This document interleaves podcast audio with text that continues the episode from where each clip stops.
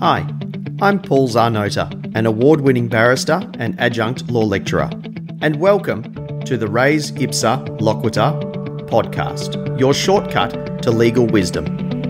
In each episode, I'll be your navigator through short, sharp, and easy to digest summaries of recent and important cases in the area of torts, insurance, and personal injuries litigation. In these episodes, we'll unpack cases decided under Australian law and beyond to cater to time poor practitioners, law students, and all interested legal minds. Thanks for being here. Let's dive right into today's case. In today's episode, we will take a look at a recent case decided in the Victorian Supreme Court of Reynolds and Patel.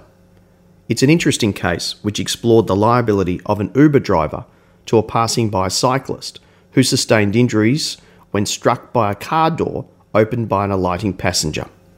I should say from the outset that the case proceeded solely on the issue of liability because the parties agreed on the first day of trial on the quantum of damages to be awarded to Mr. Reynolds if he were to be successful in establishing negligence by the Uber driver. The facts were as follows. On 20 January 2017, at about 6:30 at night, Mr. Reynolds was cycling from Crown Casino, where he worked as a pastry chef, to his home in Richmond. He crossed over the Swan Street Bridge and was cycling along the designated bicycle lane on Olympic Boulevard in the vicinity of Melbourne Park. Reynolds gave evidence that this was his regular route home from work unless it was raining, and so he was familiar with the area. He gave evidence he was cycling at a regular, relaxing pace, but that he could not say what his precise speed was. The bicycle lane, which he was cycling in, ran alongside the left side of the vehicle lane on that stretch of road. There was also a pull in or a slip lane reserved for taxis in that area. Now, at the time of the accident, the Australian Open tennis tournament was on at Melbourne Park, and suffice to say, it was not in dispute between the parties that the area at the time was congested, with traffic either stationary or moving slowly. The road conditions also at the time were said to be dry, and it was still light at that time of the accident. The defendant, Mr. Patel, was an Uber driver, and he was driving a passenger, Mr. Luna, a visitor from Sydney who was not familiar with the area, to the Australian Open tennis tournament. Luna had ordered the Uber via the Uber app and sat in the rear left passenger seat with two crutches to help him mobilise due to a knee injury he had at the time. While Mr. Reynolds was cycling along the bicycle lane, Luna opened the left passenger door to Mr. Patel's car and the door struck Reynolds, which caused Reynolds to be thrown from his bike and suffer injuries to his hands and left wrist. Reynolds gave evidence that he was pretty conscious of the possibility of car doors being opened and was always looking in the side mirrors of cars and prepared for something like that could happen but he did not see any sign there was a passenger about to alight from Patel's car. He could not recall whether the vehicle had its indicators or hazard lights on. He gave evidence that the door opened on the edge of the bike lane, adjacent to the upper part of the entrance to the taxi drop off area, and that following the accident, he was assisted by Luna and a marshal who was working in the taxi area. Luna gave evidence that during the car ride, he was looking at his phone on social media and not paying attention to the route taken by Mr. Patel, and that while driving down Olympic Boulevard, traffic was moving at a snail's pace. He gave evidence that prior to alighting from the car, he asked Patel, Is this okay? And Patel's immediate response was to swipe the Uber app to terminate the fare. He said there was no further conversation and he assumed that was the end of the fare, that was the spot to get out, and he opened his door to the left. Luna gave evidence that he was not aware there was a bicycle lane to the left side of the car and did not check for cyclists before opening the door. He gave evidence that Patel did not give him any advice or warning to not get out of the car, that he was about to exit into a bicycle lane, or to take care of passing bicycle riders. He gave evidence that had he been warned of these matters, he would not have opened the door. Interestingly, Patel was not called to give evidence, and Justice Tsalamandris noted that Patel could have been questioned on a number of factual matters, including the location of the accident, whether he heard Luna say, Is this okay? whether he was aware of Luna's intention to alight from the vehicle when he did, whether he turned his hazard lights or indicators on, and whether he warned Luna of the hazards of opening the car door in that area.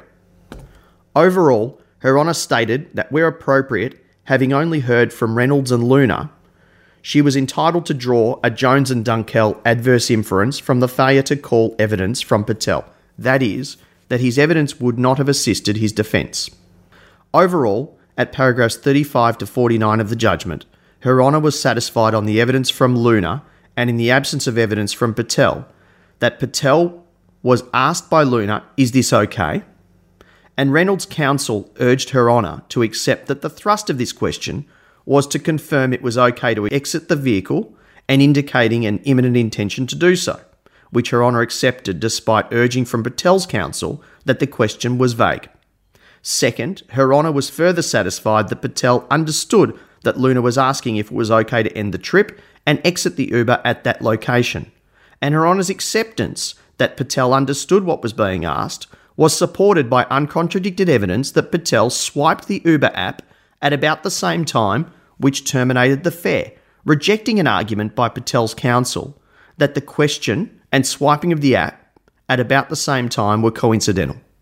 And further, Her Honour accepted that Patel knew that Luna, in those circumstances, would imminently exit the vehicle and that it was not a designated stopping zone. Overall, in the absence of evidence from Patel and accepting the credible and reliable evidence from Luna, Her Honour held that it was open for her to infer that Patel had sufficient time to both warn Luna of the dangers of exiting the vehicle where and when he did, and to turn on his indicator or hazard lights, and that he did not provide any warning to Luna, nor turn on his indicators or hazard lights despite sufficient time to do so.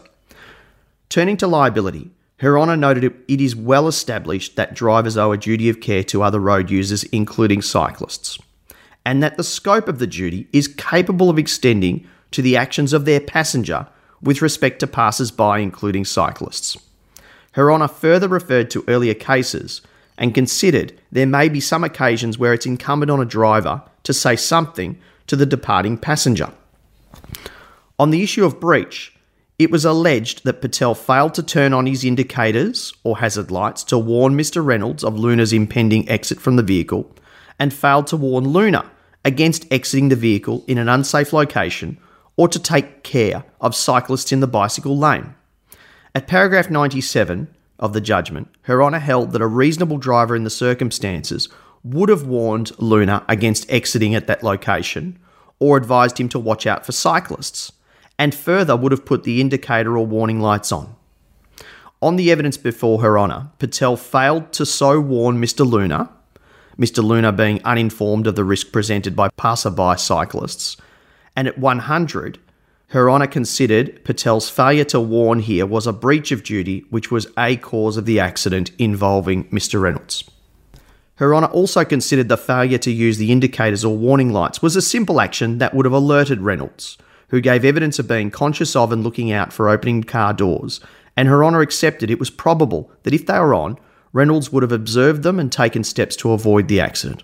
So overall, Her Honour considered Patel was liable to Reynolds. There were two other arguments raised. First, it was raised by Patel's counsel that Luna's actions in recklessly opening the door without first checking it was safe to do so was in effect a novus actus interveniens, which Patel could not foresee.